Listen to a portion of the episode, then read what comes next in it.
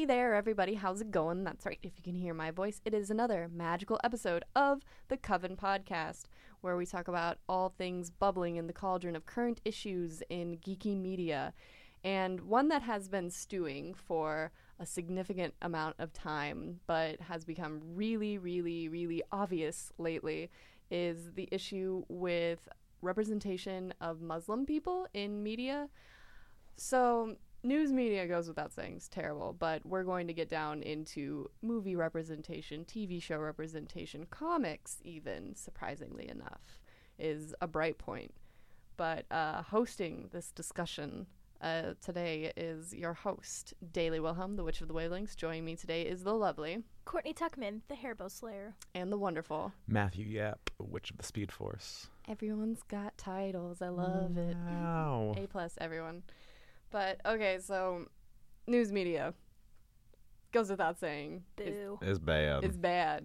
it's bad. Uh, there's a default assumption of guilt associated with anytime anything Islamic or Muslim is mentioned. It's like this is going to be bad news, isn't it? Yeah. Yeah. Uh, especially depending on what um, outlet you're watching. But pretty much all of them have the same issue in being like Islam is a religion that someone is dedicated to entirely and they're not Mhm. a person anymore. They're just a Muslim. yeah. There's a separation there. Yeah. That's quite clear.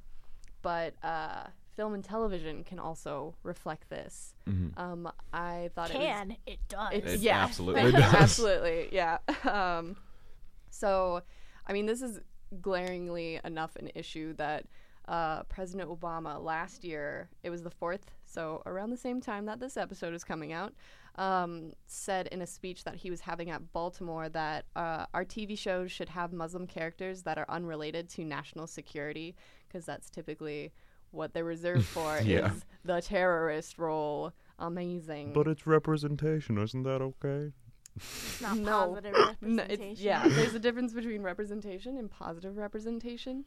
But uh, I thought it was very striking. He also said that, you know, television is a means of easing cultural and religious tension because it's a way to educate on that when there is representation. Because typically, I wouldn't know anything about Hinduism Right. if there weren't for certain shows that I've watched that have um Hindu characters Mhm. etc. Um, same with like uh, Judaism. Unless I was friends with you, Courtney, I wouldn't know anything. um, but before that, my only education was from shows and movies. That one Um, episode of uh, Rugrats where like Tommy Pickles learns about the Jewish faith. That was Oh a, that was a gosh. great What episode. Maccabee's gotta do? what Maccabee's gotta do? Sorry. Iconic. It's a Yeah. Jewish classic. Some yeah, early childhood education through the Rugrats, as we all have been educated. but so there, yeah, when you see a Muslim character on TV, what are they usually doing? Terror. Exploding things. Yeah. Treating their daughters poorly, honestly. Yeah, that too. Um, usually, probably the TV shows that have the most like Muslim representation are shows that deal with national security, Mhm. like Homeland or 24 or um, Tyrant, which is specifically about Muslim people. yeah. But I'm putting that on a later discussion because It's a lot an to say. interesting. There's a lot to say. It's very interesting. But uh, so especially in shows like Homeland and 24, it's like dealing with issues that are current, meaning like relationships between the U.S. and the Middle East, and it seems to default like Muslim equals enemy, hmm which is problematic in itself. Right. It's very problematic rhetoric. But at the same time, the executive producer for uh, some of these shows, Howard Gordon, um, specifically, he produces 24 Homeland and Tyrant. He says that we need to present American and other Muslims as characters other than terrorists. Most is a great resource to get writers and content creators to think about incorporating Muslims into storylines in novel ways and to encourage more Muslims to participate in storytelling in the media. And it's like, but your You're not doing that. yeah. Yeah. I, I don't know what he's trying to get at here, I guess. Like, Yeah. I've heard that like for in my screenwriting class we had a whole lesson on like representation of people in color. Um, and part of it is that like, um, part of it comes down to like the screenplays and like, well, you know, screenwriters need to write in more parts for Muslim people or other people of color, and the general screenwriters uh, rebuttal to that is well there aren't a lot there aren't there just aren't enough like muslim actors to do that. But then it's this cycle that's like well if there there's if first of all you, you can find a muslim actor and they're they're talking about well-known muslim actors Right. because they you know for um for writing a movie that has like million dollar budget they're not they you know it's a bigger risk to settle on someone who is unknown versus someone who is known Right. but um it's just this cycle then so it's like so then muslims are then kind of like discouraged to try Right. out for acting or other things like that because they're like oh well there are no parts for me and there never will be so then it's just like this vicious cycle Yeah. I mean, so like there's an article from uh the Independent that was really interesting by um Amrou Al-Kadhi. Uh he is a Muslim actor. He's Arabic and he said I'm now 26 and in my career I've been sent nearly 30 scripts for which I've been asked to play terrorists on screens. Uh, roles have varied from ones as meaty as suspicious bearded man on tube to Muslim man who hides bombs in a deceptive burqa. so, Deceptive burqa. so there are roles being written for Muslim people, it's not good ones. just not good ones. Over and over. I think the problem is people think just because it's a Muslim role, it has to be directly related to being a Muslim. Which that's always my problem with a lot of things. Is just because it's a Muslim person doesn't mean their entire character has to be that they're tied to um, like being a Muslim. And it's always good to have things connected to that. Um, like it's good to ha- talk about the issue, but when your only idea of like what a Muslim person is is a terrorist just doesn't turn out right. It just doesn't seem good. And so if you could make roles that just like are on TV and push past that idea, it's really helpful. Uh, a show I watched, Quantico. I didn't watch the whole thing, so I don't know the whole storyline. But they had a character who was a Muslim.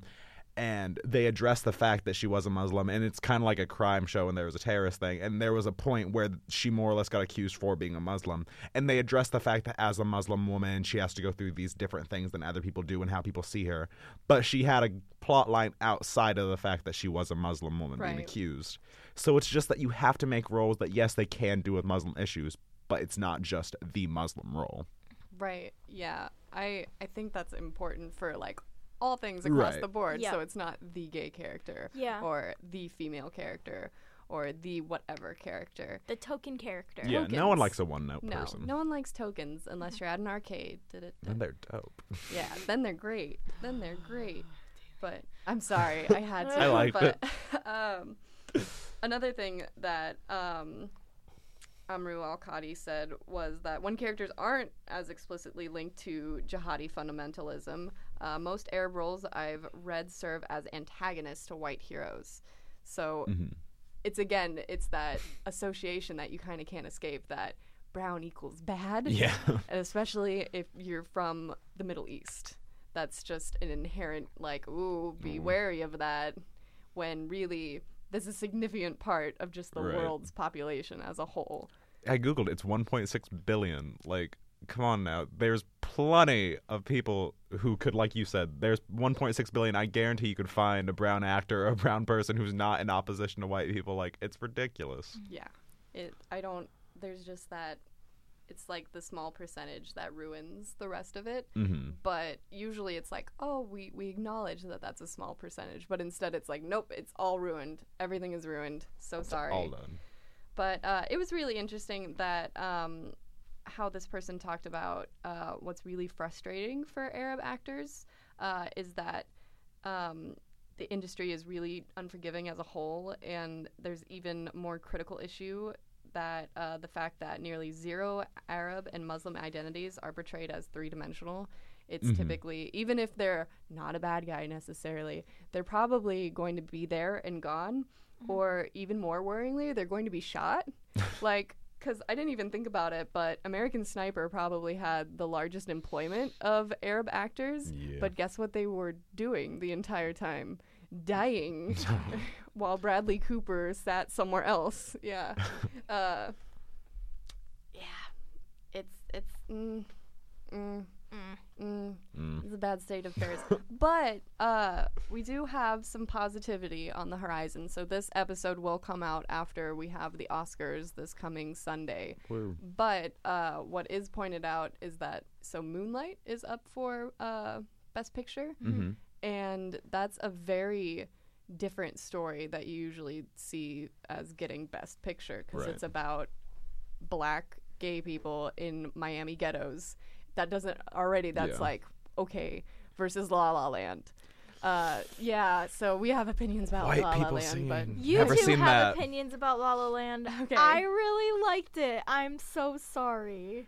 That's fair. you don't have to. it wasn't. It wasn't bad. I'll say that. Like it, Yeah. wa- it was fine. Yeah, but you could see where it would be very important for that kind of movie to win and kind of then prove to everyone that people, namely white people, can be empathetic to storylines that don't involve Mhm. them.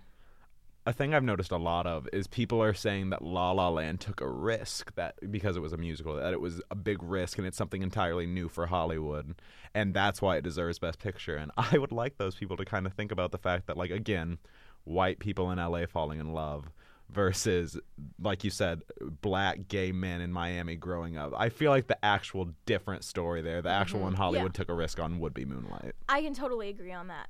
Um, I don't think La La Land was a risk at all. The reason that I like it is because it's so much of a homage to like so many of those old Mhm. movie musicals, which I've seen a lot of them. Yeah. So it's just like it's just like it's like nostalgic. That's why Yeah. I like it. I don't like it because I'm like, this is so groundbreaking. Two white people falling It's in the love." revival I of actually remember thinking like even before it was nominated for best picture or anything i remember sitting in this in the audience and thinking like how much more interesting it would be if like the girl who was singing in the car in the very opening scene was like the main character because i she was not i don't think she was white and like just there were times throughout it where i Mhm. was just like for a movie that's trying to be like like look at this how much like hollywood has changed but also is still the same um wouldn't it have been like so much more interesting if the two leads had been people of color like Mhm. i just think it really would have Yeah.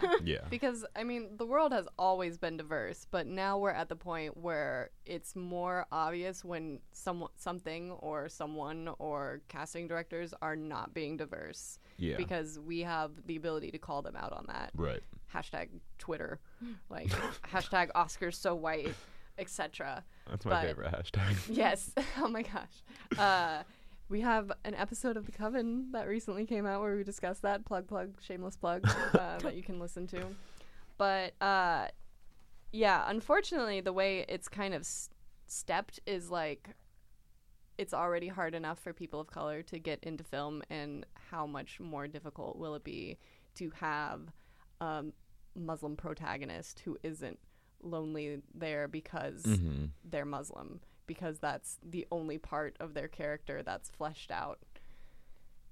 People are people because like especially like I knew we weren't going to get into like the news cycle, Right. but usually when Islam is brought up, you get pictures of people praying in mosques, but when Christianity is brought up, you don't get the picture of all the white people in the church No. praying it's there's an implicit difference here in how things are presented and how things are presented is how we perceive them then. Right. and that even if you try to be as open-minded as possible at some point it's going to be like wow uh, all the world is saying this one thing. There's very few sources that are saying different. So what do you believe? Yeah.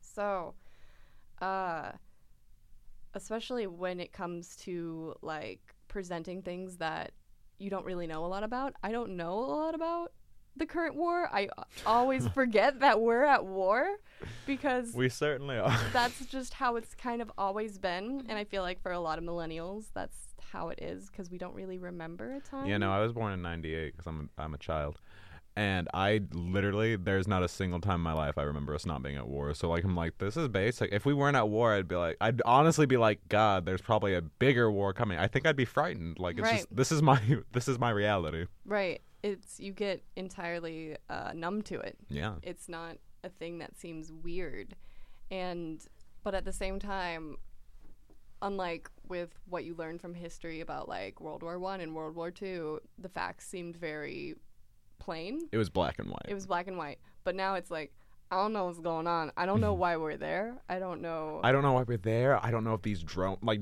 using drones is a good idea. I don't know if we're like hurting more than we're helping. It's it's a really confusing thing nowadays. It really is. It's it's all mixed up there. So when uh, TV shows or film try to portray that, it's oftentimes the only source of information we have that we can relate to. That because we're not going to go out and educate ourselves always. Like you should do that, but honestly, Yeah. not everyone's going to uh, be an upstanding citizen, I guess, and do that. I, I'm raising my hand right now. That's not me. I'm Right. not going to Google about this because then I'm just going to get sad and angry. um, I'd rather watch like videos of cats, to be honest. That's a better use of my time.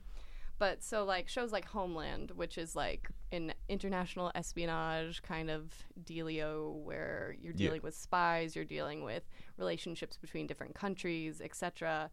Um, specifically has taken a stab at portraying the refugee crisis and in doing that on one of their episodes they hired some uh, graffiti artists to make things more realistic in a per- like a refugee camp that they were shooting at.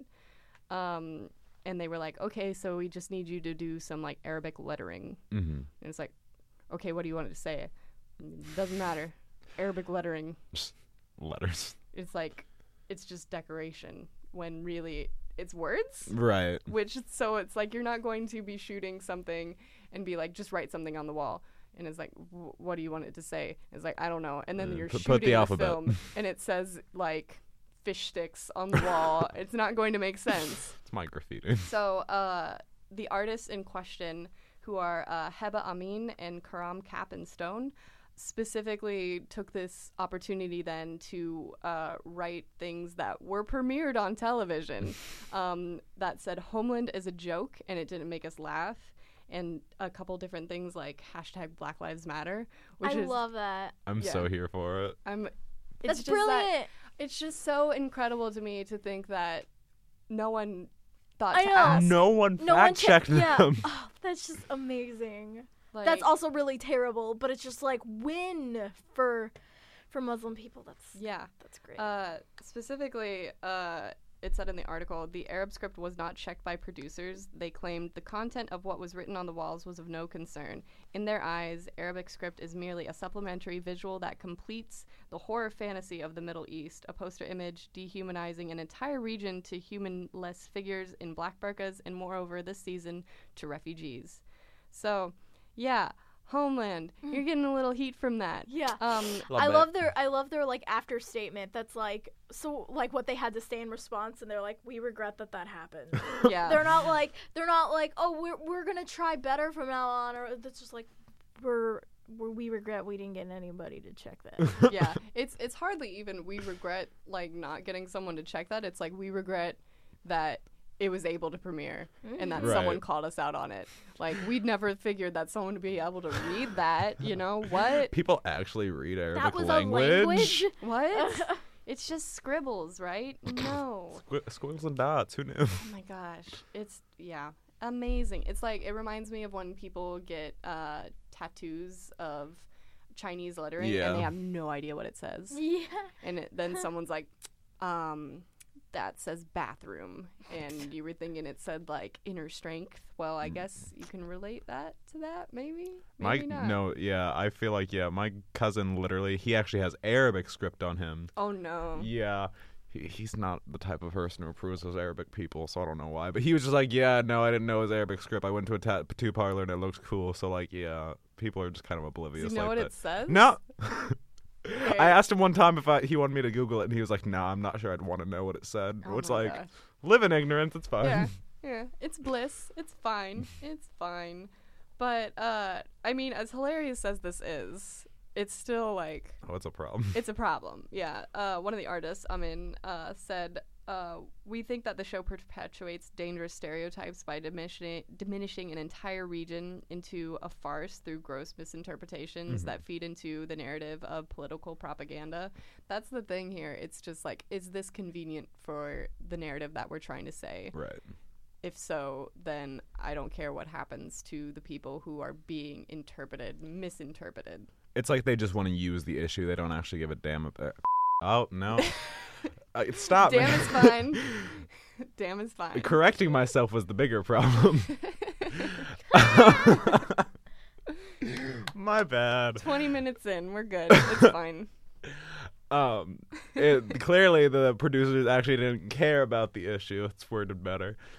um, but yeah, so like they didn't actually care about the issue. They just wanted to use the like scary Arabic refugee problem that like they wanted to use it to get views, which is a problem in itself. Yeah, because representation is so important. And when you just put Arab people and Muslim people under this other category, then that's how they're going to per- be perceived by people mm-hmm. who don't bother to educate themselves otherwise. And then that just becomes a massive issue Right. in how people in real life are treated. And then it starts to mimic how they're treated on screen, which is just horrendous. It's horrible. Sad stuff.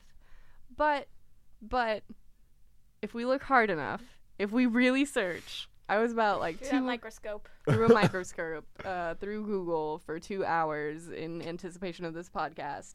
Um, you can find some characters, amazingly enough, that exist outside of their being Muslim. Whoa! I know, isn't it incredible? It's Who amazing. knew? But um, I don't know if either of you ever watched Lost, but uh, I have seen a few episodes. one of the main characters, uh, Sayid Jarrah, is pretty. He's heroic. He's a uh, uh, definitely a protagonist, and he's definitely portrayed as being like very sexy and attractive, and everyone wants to get with him. And it's like you're on a desert island and you don't know how you got there. Shouldn't that be the main concern? Hmm. but he's very attractive, admittedly. But uh, and he's a lovelorn ex-Iraqi soldier, which part of me was like, it's kind of problematic that he has to be a soldier. He Yeah. has to have been involved somehow, versus just being like, I'm from Iraq. hmm. No, But, there's uh, only soldiers there. No one yeah, else. only soldiers. But uh, he's played by an Anglo-Indian actor, actually named Naveen Andrews. and then uh, in Community, which I know you've seen, Courtney. Yeah, Community's There's great. uh, Abed, who's uh, played by um, Danny Pudi, who is also Indian and Polish. He's a fantastic character. He's a fantastic character. Yeah. Yeah. it's definitely not at all connected to like he is a Muslim character. Right. Yeah. It's he's much more than that. He's especially he's mainly his awkwardness, I'd say, but uh, when you actually watch, it gets much deeper than that. Um, and then there's, which I think this is one of the most positive representations, uh, Arastoo Vaziri, who's uh, on Bones, and he's an actual like practicing Muslim. Like that Mhm. becomes part of his plot line, but he's he's much more than that Yeah. because he's one of the main characters. So it's going to get old after a while of them being like, "But you're Muslim. This is an Right. issue somehow inherently." Um, and he's actually played by an actor who is of Iranian descent. So that's yay. Because I was just really struck by like the first two examples of oftentimes uh, characters that are meant to be from the Middle East are played by Indian actors. It happens a lot. It Yeah. happens. It just a kind they kind of like uh brown person. It's the same. yeah, yeah. It feel I don't like that umbrella of like brown equals Mhm. anywhere that's not here.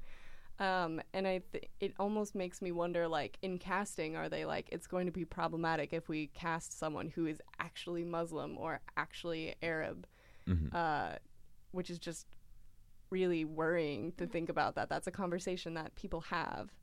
Um, I can see where some things have to be considered for like political climates Right. but I feel like we should move beyond that, especially with television, which seems a lot less scary. Yeah. It should be but uh, and then uh, so hmm, how do I how do I phrase this?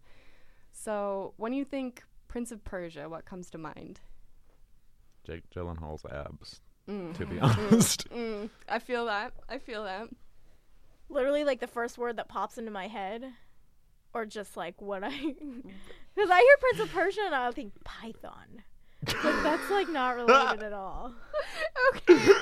No. I, it had yeah. a really dope Game Boy Advance game. yeah. yeah. So Prince of Persia. is a- I'm smart. it's okay. Pythons. Uh, was a video game series Yeah, that's true. based it in the Persian Empire, which is modern day uh, Mhm. Iran and Iraq and uh, all those other countries that we are engaged with currently, uh, frankly. Um, but it was it was like kind of a Renaissance era as comparison. There was a lot of uh, industry, there was a lot of trade, there was a lot of advances in science. So it it was a good empire. Things were happening. Um, and the main character is the prince of this empire yeah. and so he's Persian, obviously. Are you Nope. sure? No, I'm not sure because then cast in the terrible video game movie Mm-hmm. was Jake Gyllenhaal, Mm. Who is a very white man. Very white. Super. But it's okay. We made him a little bit tanner for the movie, so it's it, it counts. It's, It's fine. representation. It's fine, but the effort had to be there to make him tanner. That that's is always that, my what is problem. that? Yeah. It's like the whole like uh when supposedly they were making um oh what's her name in Ghost in the Shell Scarlett Johansson. Scarlett Johansson when they were supposedly CGing her eyes to be more Asian rather than getting an Asian person. It's like you put the effort in, like you recognize that this is not the look you need, but you don't actually get the look you need. Yeah, It's, it's like couldn't. It's like you know you guys could save money on CGI by hiring an actual Asian person, and also probably you could just save money by not hiring Scarlett Johansson because she's probably quite She's expensive. way more expensive. And same with Jake Gyllenhaal. Like, I mean, he's he's not Scarlett Johansson, but like, uh, come on, you Yeah. you gotta give him a couple spray tans when you could have just got someone who's already got the complexion. right. So I guess there is the argument that you're going to hire well-known actors because not everyone's going to yeah, go see a it's movie al- with it goes back to that. some no-name person who is of the right ethnicity for the part, but no one's ever heard of them. hmm But at the same time, when especially doing stories that are more closely related to that character's ethnicity, should that still be a priority to get the big name actor? No, not like in my opinion, at least. Like, if your story is centered around, because like the Prince of Persia, he was literally the prince. His like character was that he was the prince of this country and was like trying to do good things for the for Persia. Mm-hmm. Like, you have to have something that fits. Like. Mm-hmm. It would be as if like you did ha- say you did have like a Persian man, but then you put him in Tokyo. Everyone would be like, "This makes no sense. That's not Persia. That makes no sense." Yeah, Like we would call it out if it wasn't something we were so used to. Mm-hmm. right. And like, you can have a successful movie without a well-known actor. I mean, all of us here have seen movies without Right. well-known actors. The the it comes down to the matter of whether the studio is willing to take a risk. Like I think of Akeelah and the Bee. Like I've seen an interview of that screenwriter, and he just talked about how hard it was to sell a script about an inner city kid who wins a spelling bee. Like he said it was nearly impossible. It took him years. It doesn't exactly sound riveting at this and point. and Yeah. then and the actor who uh, played Akeelah, Keke Palmer, you know, she's an unknown child at the time. And whoa, what the movie was amazing. Mhm. Like, And now we know the name Yeah. Keke Palmer. yeah. And so it's just like Everyone has to Ah. start somewhere. Jake Gyllenhaal was not Jake Gyllenhaal when he got his first role. You have to give everyone a chance. but Right. he's also white, so it's a lot easier for him. And a male, so Too True. real. True. True. Yeah, there's specifically um, recently in one of our classes, our TCOM classes, there was a discussion about how scripts are actually sold. It's usually not by the narrative itself. It's there's a point system. Is uh, who do you have for the director? That's a point. Who do you have for the characters? That's a point. And if you get big name actors, then that's instantly a lot more points than you'll be having if it's like, well, we haven't casted an appropriate person yet, or we have, but you probably haven't heard of them, etc. hmm So I think that's part of like the problem here is that that's a very flawed system. Yeah. and we shouldn't really go off of that. It gives you movies like Passengers, which is like a trash movie. but look, Jennifer Lawrence and and like Chris Pratt, they're so pretty. No plot, but they're so pretty and Yeah. famous. See, that's almost even more disappointing at the same time because you're like they should be better than that. You'd think. Yeah, one would think, but as long as the name is attached, it's fine. It's fine. But uh, an interesting point too, um, if you get down to it, that uh, Jahanzeb Dar mentioned was uh, that the Prince of Persia movie with Jake Gyllenhaal, featuring Jake Gyllenhaal, um, was not only insulting to Persians, it's also insulting to white people because it's saying that white people can't enjoy movies unless the protagonist is white. And I think that's what studios Mhm. like to think. Like, unfortunately. I mm, I I think for the most part that's not true, but un- unfortunately for like a big part of the market that is true. I'm afraid there are quite a few white people who don't like for example, I talked to uh, my sister about Moonlight and I was like it's so good you have to see it and she was like it's not my kind of movie and I was like what do you mean? Cuz like I knew you what, she meant. Yeah. And she was like she was like, "Well, I'm just the how am I supposed to relate to that?" She was like, "I'm not like a gay black man." I was like, "Well, neither am I, but I've seen a good movie. I'm not the Prince of Persia, but I thought it was Yeah, actually that's not true. It was a bad movie." thing. Yeah, that's always the thing for me when they have like really fantastical plots. Like, I'm not going to relate to Harry Potter because I'm not an orphan and I'm not magical. Right. As much as I'd like to believe the latter, not the first. Uh, but I'm still going to relate to that storyline, Yeah. uh, one way or another. Yeah, or even like you might be able to find something relatable in like a movie like Moonlight. Like I'm a straight female, so like might I be able to find some kind of character trait within me that's comparable to a gay black man? Like I might be able to, like just Right. because, you know, we're like a different color, different sexual orientation or different gender. I might still be able to relate. Mhm. You're still a person. Yeah. Yeah. at its core. Yeah. Yeah. Yeah, absolutely.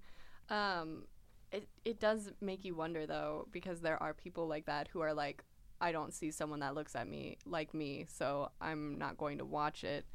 So then you have to be like, well then think about that from the other side Yeah. when there's so few narratives with people of color, with Muslim people.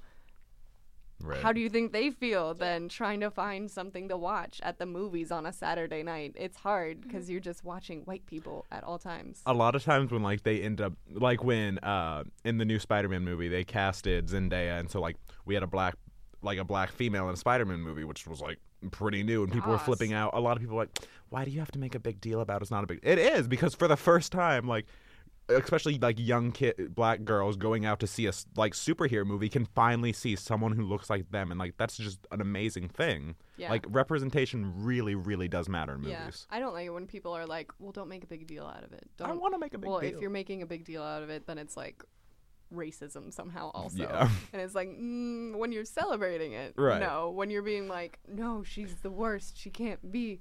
She doesn't have red hair, Oh etc."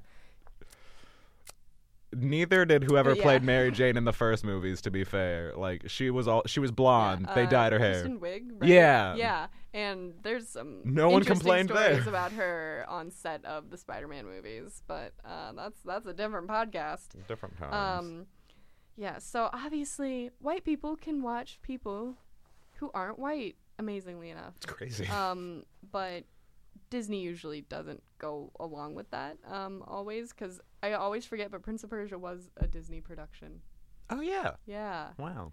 which video game movies as a whole are going to typically the, th we have not yet a proper formula for video game No. movies not yet especially considering the last assassin's creed movie also an issue michael fassbender being a italian man Yeah. it's fine Yeah. it's fine. But uh, another point about Gyllenhaal, which Jonathan Cur- Curiel uh, mentioned that I really liked, uh, there's something disjointed about an entertainment franchise built around Persia, i.e., the empire that spawned Iran, whose main character is non-Persian. Uh, he listed like a list of actors of Iranian and uh, Persian descent who could have easily played Gyllenhaal's part. Uh, but there's an obvious red flag about The Prince of Persia because it's a Disney film and Disney has a history of whitening its Middle East movies. Mhm. Notably, uh, Aladdin, which featured Robin Williams and uh, an Aladdin character who The spoke guy, like the guy from Full House. Yeah, who sounds like he's from Madison, Wisconsin, not Mecca or Baghdad. um, I mean, typically Disney doesn't do like accents Yeah, because they do that's have true. a lot of different Yeah. places. Like I always forget that a lot of the princess movies, like Yeah. Beauty and the Beast, that's in French. Well, you kind of can't ignore the France part because bonjour, bonjour. Bonjour. Yeah, but like she, you know, Belle doesn't talk in a French accent, or like in Frozen, aren't they supposed to be in like? Scandinavia. Yeah. Yeah, they don't have like. I don't even know what a Scandinavian accent sounds like. Yoo-hoo. I was thinking of like the Swedish chef, but that's probably not right because he just, I Close mean, pretty much every uh, every Disney princess movie. Sleeping Beauty and Snow White are in Germany. oh, didn't yeah. hear, that's like, that's not right. Someday my prince will come. It would make for a little bit of a different movie. Oh, Um, I'd be more into it honestly. But that said, uh, you know, Aladdin is people's first like foray into the Middle East at all. yeah, Uh, children. that movie would never be made today. right? Like that came out pre 9/11. That would never be made No. today. It would be Positive brown people? What? Seen... No. no, No, no, no, no. But uh, it's like we've been saying earlier, like it would be a risk for the studio. But uh, you know, I think people should be encouraged to take risks um, and see how that turns out because sometimes it can turn out really incredibly and amazingly, like Moonlight. Uh, definitely not La La Land because music, Yeah. it's a risk. But yeah. Um, but sometimes, unfortunately, when uh, people take risks, it fails. But usually that's because they didn't do their research Yeah. or they didn't present something in a positive light and didn't expect people to like call them out on that.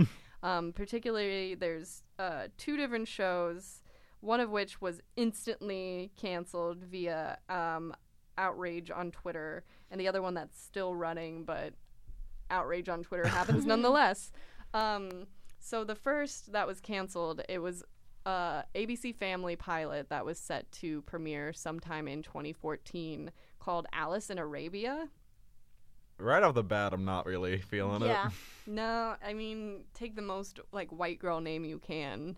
Alice. Alice. Alice. Alice. That's almost like it's like Alice in Wonderland. Like it's making a like Saudi Arabia being like This crazy fantasy world. Yeah. when it's so, a place. yeah, the plot was just okay so no one would have a problem with this plot obviously i say sarcasm um it was about this 16 year old girl um who is muslim but she's just like any other girl. She goes out and she goes to a private school like any other girl sure. Uh, parties and flirts with boys and uh tragedy strikes then. And uh, her mom is killed in a car accident and her dad is in a coma.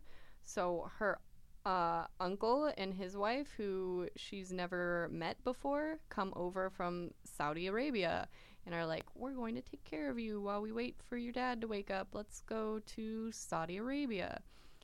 And that seems fine. It's cool. They happen to be part of like the ruling family, which so perks, I guess. but then he steals her passport once they're in Saudi Arabia and effectively kidnaps her. So then the whole of the show is about her trying to get her passport back and escape Saudi Arabia and dealing with kind of the culture shock. Uh, Uh, yeah. Eh. Eh. So basically, you have these like like we said, like Saudi Arabia, this crazy fantasy world. Someone just shows up from Saudi Arabia, kidnaps an American girl, and like again, it's just like th- there, there is no reason really. That could have been like a neat idea if it was maybe from like anywhere else in the world, but like again, with the way things already are, where people have this like terrifying idea of what Muslims are to be like, yeah, we're gonna play up on the fact that like the practicing Muslims are the bad ones. Like it just it looks bad. Yeah, it kind of essentially the plot serves as a platform to point out how different the Mhm. Muslim world is and how much it hates America. Apparently, Yeah. uh, there's a lot of different points uh, just in the first script that was like, you know, Muslims are very extreme. You know, they don't drink. And this is framed as very extreme. But uh, and the script also describes veiled Muslim women as completely formless, anonymous. Uh, one female character who's supposed to be sympathetic is describing her uh, lavish home and says it's worth having to wear a silly veil out while outside. Um, there's a lot of points where it's like there's an internal struggle on the simple dichotomy between identities that are American and then identities that are Muslim. Um, and nearly every devout Muslim character in the show opposes American ideas, and then vice versa, because Right. we as Americans can't be open minded because Yeah. obviously they can't. Sarcasm, sarcasm. I'm worried because I feel like I need to say that because there are people out there who are like, no, yes, absolutely. Right. but uh, yeah, this got this got uh, axed pretty quickly. There were some like cultural errors too, Mhm. like that just things were called different things. Mhm. Someone was named after a Hindu goddess despite her being Muslim. yes. It's all brown people. It's all the same. I'm squinting really hard out of confusion right now. guys. I mean, at least it got canceled. At least they weren't like, "Oh, screw the haters. Let's keep keep on with production." Yeah. At least they were smart enough to cancel. yeah. It shocks me that this was an ABC Family Oh God. Yeah. production, which is Disney again, but uh that because typically ABC Family tries to do that like, oh, we're going to talk about things that no one dares to talk about. They had that show like the uh The Fosters, Mm-hmm. which it was two uh, married lesbian women, uh, interracial couple who would adopt troubled kids. One of which was trans at one point, and it's like, wow, Yeah. this is really great. This is really. It was trying really hard. did. was kind of heavy-handed, but Very heavy. yeah, Representation. but yeah, representation exactly. At least it's like again. At least they they did try. This this show clearly did not. yeah, just um, it was written by a white woman. Mm, Um, shocker. shocker. Uh, but just imagining, like, if this had premiered, what would that say to people who this is their first encounter with knowing Saudi Arabia outside of what's said on the news? Mhm. It's just echoing what's said on the news, which is typically taking a very antagonistic position against quote unquote the Muslim world. Yeah. Which is a significant part of the world. What was that number again? One point six billion. Yeah, so a LMAO. Um, but one show that did not get canceled and is still on the air, and is also it should be noted uh, noted that the executive producer is the same one for Homeland. Um, Tyrant, A plus title already. Right. So Doing uh, great. an interesting story uh, a little again like kidnapping um, is about uh, a pediatrician he's got a family he's uh, got a lovely family uh, in california but then he finds out that um, his dad who is a tyrant in the middle east a dictator uh, died and so they go over um, to this fictitious land because I can't imagine them having like named a country, Right. like how bad that would have been. But uh, it was like some random. I'm I'm sure there was no Yeah. research behind how what to call this, but uh, so they go over into his dad's funeral, and his brother is meant to take up the dictatorship, but then his brother has a stroke, so he's the only one left. To Oh no, he's the dictator. now he has to take it's up like the racist. Princess Diaries. Is the plot of The Godfather basically?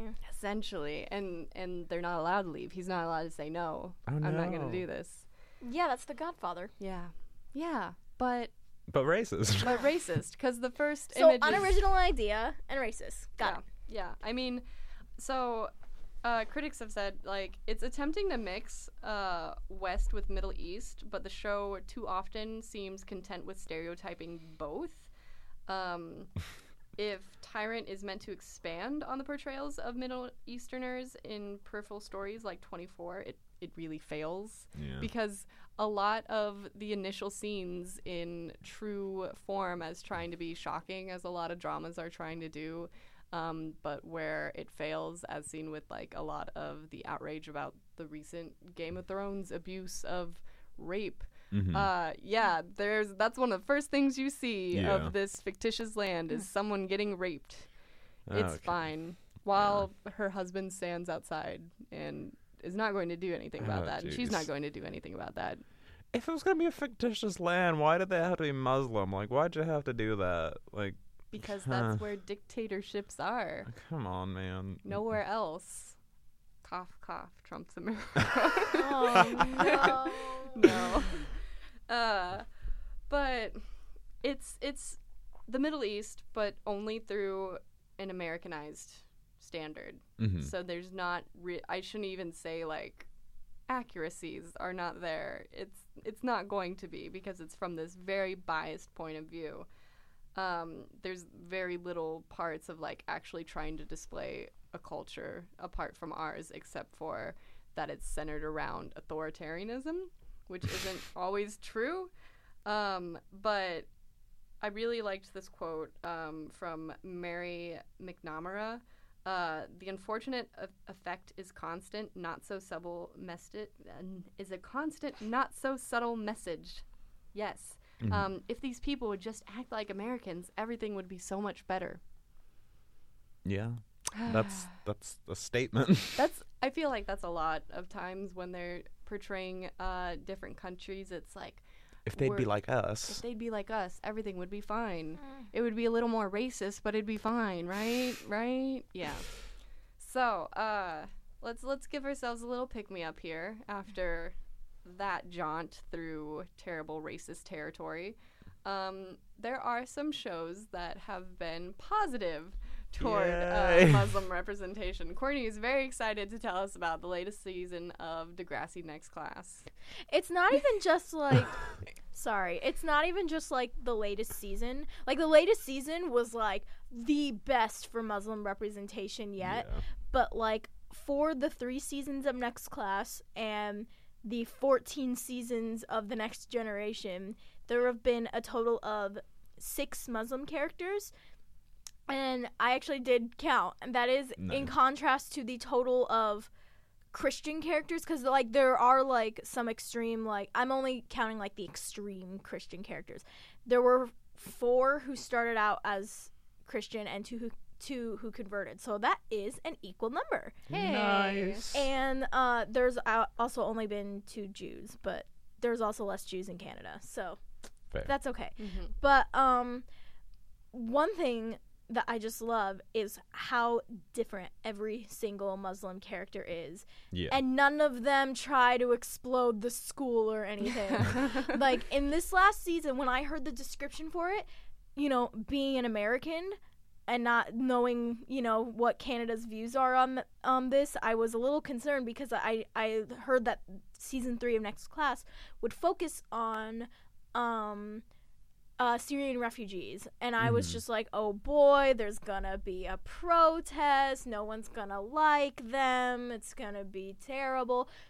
no they welcomed them to the school. They integrated quite nicely, and one of them, uh, Rasha, is probably one of my favorite characters on Mhm. Degrassi ever. And that show has.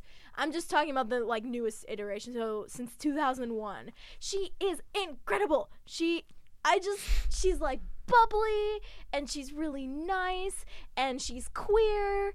And she I'll she, say this is the first time on TV. Like I'm sure there's another example, but it's the first time on TV of, I've ever seen a queer Muslim character. Mm-hmm. Me too, I me was too. Really impressed. By. Yeah, and when she starts out, she she has her hijab on, but then like as she gets more comfortable with like Canada and stuff, Mhm. she she takes it off. And one of her friends who isn't comfortable with removing her hijab, she they actually have like a quarrel over it. And Rasha's like. Like before ISIS took over, Syria was actually pretty liberal. Like I even wore a swimsuit and went to the beach where there were boys. Like Scandals. Oh my and god. she's like, and I didn't even have to wear my hijab. And she's like, I feel so much more comfortable in this country. And I'm just like, yes.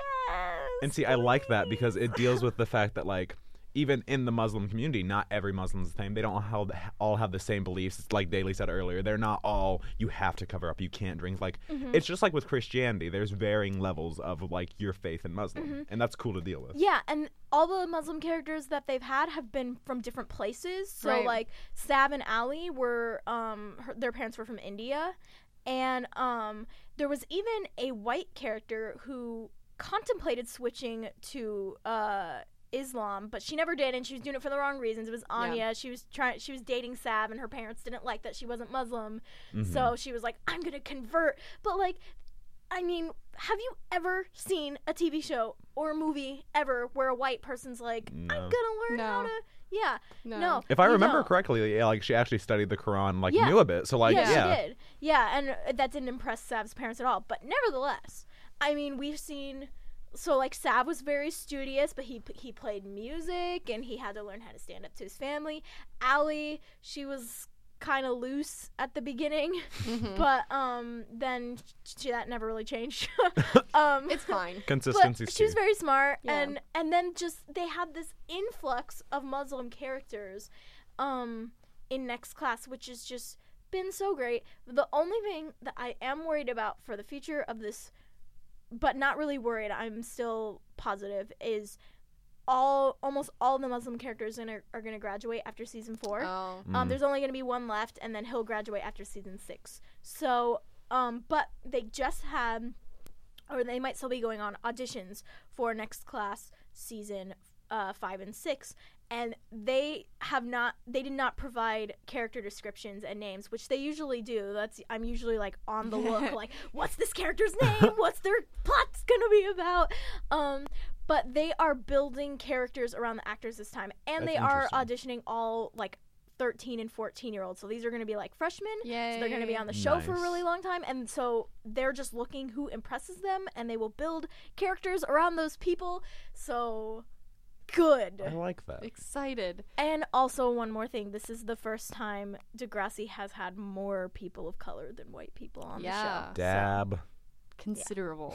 It's yeah. Degrassi has always done a really good job with diversity, Especially in the most recent years. though. especially like it has it has in the past been like we're diverse but actually there's a lot of white characters and then like one asian for one Mhm. season Yeah. or like two black people one season but now they've just got so many It looks people. realistic. yeah, it's yeah. great It doesn't feel token anymore. I think Mm-hmm. it's so important to have like, okay, we have Muslim character, zzz, and Mhm. they're all very different in how they approach their faith and how they approach their everyday lives. Yep. And Asian characters, and uh, they're not just like Asian. Like one's Korean and one, and, and so like, and they actually like talk about that, and an Argentinian character, and multiple black characters, and a Jewish character. Whoa. I love it so much. I'm really happy with Degrassi lately, a especially solid. like I, I w- when you first introduced me to Degrassi, Courtney, I'm gonna admit I was like, this is very heavy-handed after-school special, but it got better, and uh, I think it's important to kind of do that after-school special moment where it's like we're going to talk about this. It's going to become part of the plot, like the entire. Uh, debate about whether or not wearing a hijab makes you like a good Muslim girl was I I did not expect to see that on television. Yeah. That kind of conversation. Yeah, And I mean, it has actually always been kind of a f- like a front runner in representation. Degrassi was the first television show ever to have a main character as a transgender person. Ever in 2010, Yeah. Yeah. and the show aired in the middle of 2010. So like you know that was in pre-production for like at least a year before or so. So like, what? like I learned about like transgender people from Degrassi. So Yeah. It's that's again what I'm just like underlining here constantly is that oftentimes media is people's first introduction You to learn. something. Mm-hmm. So it's important for creators to be like, okay, this is going to be a good uh, encounter. This is going Mm-hmm. to set the uh, like first step for the rest of this person's relationship with this piece of information.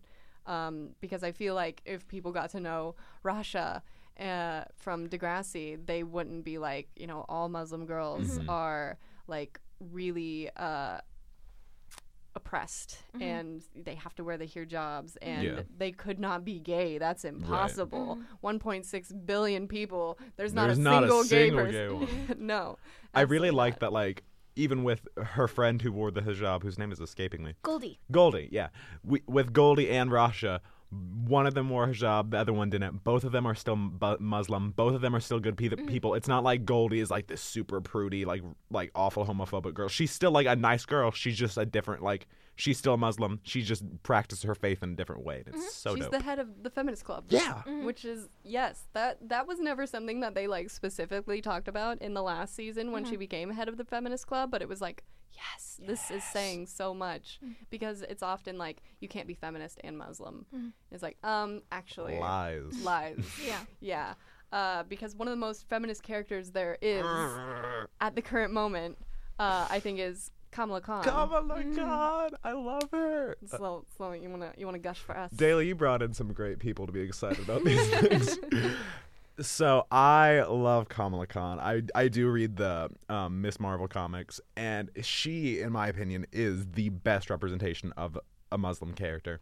Um, so basically, her whole plot line is that Miss Marvel used to be a white woman. It used to be um, Carol Danvers, and so she uh, gave up the helm and became Captain Marvel, and there was this empty spot. And Kamala Khan was a young Muslim girl who had superpowers, and she had always looked up to Miss Marvel, so she wanted to take the mantle. And basically, the beginning of the comics was a lot of people not wanting her. A lot of people did not want a Muslim woman being their hero. They didn't want it. She she lives in New York and like there was a lot of fear towards her and it was her dealing with that and having to like deal with what it's like to be a Muslim person and how like people have these implications of her. A lot of people thought they literally just didn't trust the fact that she could be a hero because she was Muslim. And it also deals with like Muslim culture. Her father um and mother and all of her family actually are practicing Muslims and her father has this fear of his daughter having to face the world not because he doesn't think she's capable he fears of what people will do to a muslim girl in the world we live in where Yeah. like people fear them. And it's just it's really cool. Like i've said before she is a practicing muslim but that's not her entire identity. She does deal with a lot of issues that muslim people have to deal with but she is still at the end of the day like a super cool superhero like fighting like comic book villains. It's at the end of the day it's still a comic book. Right. it doesn't feel heavy-handed. She is super super feminist. Um I really like that she's kind of turned into a feminist icon at the whole Women March thing. The Kamala Yes. Khan ripping for the president. ah, I love Kamala Khan. So she's good. great. Please. I, I I really like that it's like written by a Muslim American Yes, writer. two- uh, two Muslim G. women. Mm-hmm. Willow Wilson. Yeah. Um, because I think that's something that uh, we've talked about a lot here on the Coven is that part of the change comes from um, having more diverse writers and creators. Yes. Creates more diverse characters, and just everyone having equal opportunity is so important, no matter what field you're in, especially in comics, which is very heavily white. Very dudes. white men. I don't think there's any chance of reading the comics that white men could write what these two white or these two white Muslim women, these two Muslim women wrote. Like, Right. there's no way. Right. It's like a story that I don't think a lot of people would consider like that it needs to be told, but now that it has been, I think it needs to be. Yeah. Yeah. Because we are living in a world with rampant Islamophobia and I think we need as many positive representations Right. of Muslim people, especially of Muslim girls because that's the big thing that's happening like when something happens to a Muslim person like the Chapel Hill shooting Mm-hmm. or uh current uh, the ban, the travel ban, oftentimes we see these things coming out where uh, daughters are texted like, "You can stop wearing your hijab if Mm-hmm. you want. You should probably do that." It, they have to choose between their faith and living safely, Yes. which that should never have to be a, No. a decision for anyone. on the Kamala Khan thing again, uh, she does not actually wear hijab in the comics, but there was an entire like issue related to the idea of hijabs, and oh gosh, it made me cry a little bit when I read it. and I'll cry right now. But basically, there was a young girl who took off her hijab because it was dealing with a terrorist attack, and it was uh, very timely. Um, the comic was, and she wasn't wearing her hijab, and so then for the rest of the comic, the creators had Kamala Khan wear hijab just to represent the fact that she said, "I'm still a strong woman. I'm still who I am, and we're still this on the same level here. Wear your hijab. Don't be afraid." And like, ah, it's so beautiful. It's so good. That's so important. I know. That's so great. Uh, I just I love that she's become like the face of resistance Mhm. against Islamophobia and uh, sexism, essentially, because she's just one of the most positive characters. Oh, yeah. like that. I think we need more of, but I definitely think she's a good start to. Yeah. Creating more because now that so many people are like yes i love this character Right. then writers are going to have to be like okay We'll give you more. we'll give you more Please and she can knock more." down buildings with her fist, which is Yes. cool. I was gonna say, let's get down to it though. Also, superpowers are really neat. Right. yeah, they're great. But I think uh, diversity is kind of a superpower in itself. Yeah. Yeah, like let's. Get I'll take feminism over super strength. Yeah. I will. Yeah, I'd rather be uh, very positive than uh, be able to topple buildings. Um, but that said, I think we can topple walls when we include positive representation of Muslim people in our media. Wow. a little heavy handed here. But uh, like everything that we've said, I think it comes down to there needs to be positive, there needs to be more.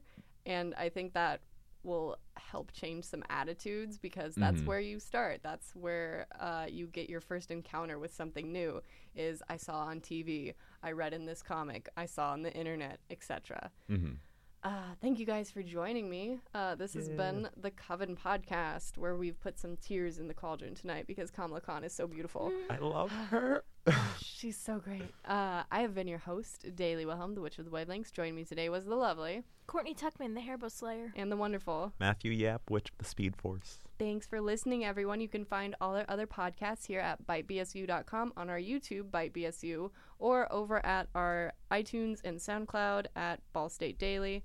Um, you can find us on social media as well. Send us a tweet. Send us your favorite Kamala Khan p- picture because there's a lot of posters, uh, protest posters specifically featuring her, and I love it. Mm-hmm. Uh, and be sure to check out all our other content. Thank you for listening and have a good night.